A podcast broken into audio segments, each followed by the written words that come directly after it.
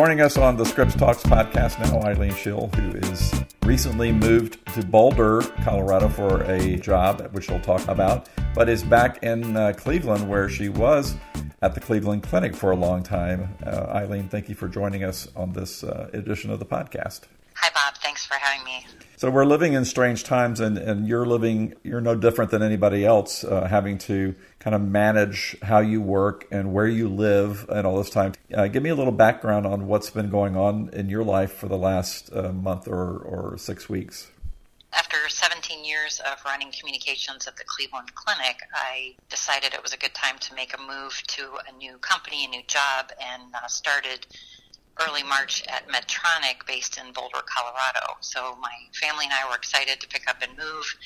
Once I landed in Boulder, the coronavirus kind of took hold and everybody was asked to work from home. So I was sent back to Cleveland to work from home with my family. So the good news is I'm with my family, but starting a new job in strategic communications during the middle of a crisis has been not a dull moment for sure.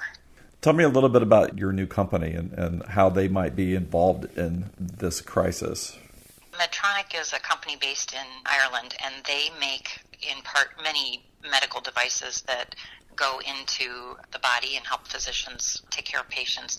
One of those products is a really important one now, which are high-end ventilators, which hospitals use to keep people alive and breathing. The division that I work in is right in the middle of that, and so it's a critical time where, you know, supply is a little low and demand is very high, as you know. So how does a company that makes ventilators, how do they just overnight try to ramp up production at the same time that there's a pandemic and you have workers who need to be staying safe? We've taken many, many steps to do all the right things as quickly as possible. So high-end ventilators have over one thousand seven hundred fifty different parts in that ventilator. In addition, over a million codes of software. So they're very complex machines that Medtronic has a long history of making. We have a lot of factories around the world, and the manufacturing of those ventilators requires uh, supply chain, meaning parts from many, many different countries. So there's a global supply chain for these kinds of machines that are, are made. What we've done is really try to isolate and protect those on the front line, similar to a hospital would with nurses and doctors. Our factory workers and those who are responsible for building those machines really have to be protected. And so we have taken extraordinary measures to make sure that, you know, we're doing everything we can to keep them safe so they can make the devices that save lives and a lot of people in hospitals are relying on right now. You're in a communication role, and you've been in a communication role for your whole career. How does that play out at this time when, when we're in the middle of a pandemic? You know, there aren't too many playbooks on how to do this, are there?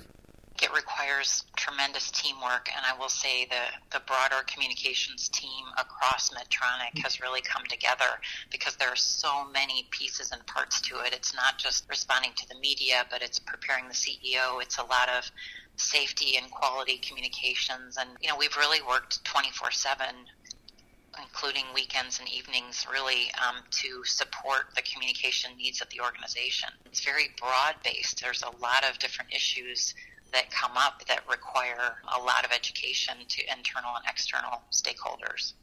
You're playing many different roles right now. You're a professional, a communication professional working in an industry that's directly affected by this, but you're also a mom trying to keep a household together with a, a couple of college-age kids. You've got a husband who's a journalist. You know, how do you balance all of those roles at this time to keep everybody functioning? I actually probably have it easier than many who have either small children at home or aging parents that need assistance.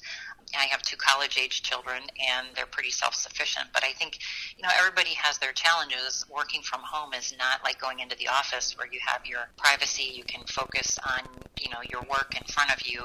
There are a lot of distractions that you don't expect. And I think making sure that everybody's healthy and, you know, washing their hands and that flattening of the curve is really important. You want your family and your friends to be safe, and although it's so hard to live in this new normal, I think it's important that everyone does their role. So I just keep plugging away, and I think being flexible on when you're trying to get things done is important, and just realize that it's not going to be as easy as it has been. You're also a member of the Ohio University Board of Trustees, and I, I know you've been aware of many of the changes that the university has had to implement in response to this. How do you think things are going? I'm on the board, but I'm also a proud alumni, and my daughter is a student at Ohio University, so this affects me in many ways, personally and professionally. And I think everybody is going through some tremendous challenges, unprecedented challenges. That's, you know, scary for all of us. I'm glad that students were sent home across the board and are safe, and that seems to be the first priority for everybody. I think secondly, I applaud what the government's trying to do to support institutions of higher education to understand the financial challenges that they're facing. Hopefully, in the end, we can all come together and be stronger and make sure that we get through this crisis, uh, so everybody is in a better place when it's over. You did spend a good part of your career working for a major hospital system. How could you help us understand what hospitals are actually facing right now? Big hospitals and hospitals in general try really hard to prepare for these kinds of instances. I know when the Ebola outbreak was a concern, hospitals took extraordinary measures to plan and prepare and work out important processes that protect their employees and patients. So I know a lot of work has been done to protect those on the front lines, doctors and nurses and, and those who inter- interface directly with patients, and that's, you know, the, their top priority. This is, again, an unprecedented situation. We don't know how long this is going to go on. So I think hospitals really depend on, you know, supply chain and materials they need to protect themselves and protect patients. We talked a little bit about ventilators, but also masks and protective gear to keep people from spreading the disease even further. And I think it's just critical that the doctors and nurses and people taking care of patients also are protected to the best of our ability as a population. There are going to be struggles, there's going to be challenges, there will be hurdles that are going to be difficult to overcome, but I think really everybody has a part in flattening the curve and trying to slow down the spread of this so the burden on hospitals becomes manageable, if that's possible. I think one of the most interesting phenomena associated with this pandemic is it really is a global phenomenon, and you you know you work for a company that has uh, its base in uh, in Ireland, but really there is no part of the globe that seems untouched by this. Uh, it's just a question of when the the wave hits that area. To me, it oddly enough seems to make the world feel like a much smaller place, and I, I wonder if you think along those same lines, especially since you're working for a, a, a non-U S company now. Yeah, absolutely. I mean, I, I got a little sense of that by working at the Cleveland Clinic in Abu Dhabi and London and Canada.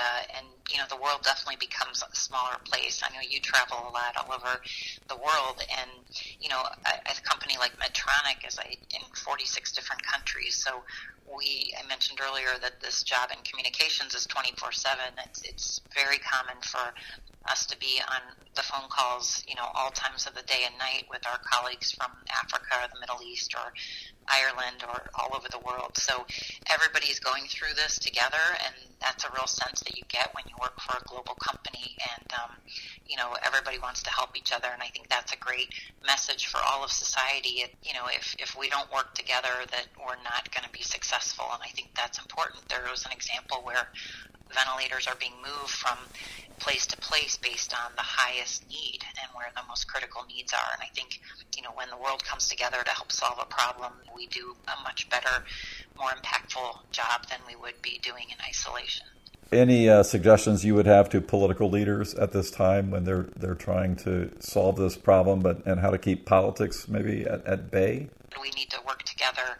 It's a global, unprecedented problem that could affect many, many lives, and I just think working together is the, is the best answer.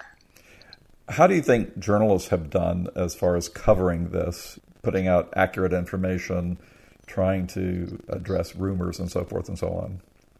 You know, there's just so much information out there, and I think really relying on the trusted sources of media is important. I know Scripps has done a great job in building some of those credible journalists out there, and you know, as you mentioned, I'm, I'm married to a journalist, so I am a deep believer in the media and really relying on them for trusted information. So I think they need to continue to do their jobs to the best of their ability and keep the public really knowledgeable about what's fact and what's fiction. Thankfully, with technology today, a lot of journalists, you know, are on the front lines as well and telling these stories and fact-finding, and it's important that they do what they can to be safe as well so they can continue to do their jobs.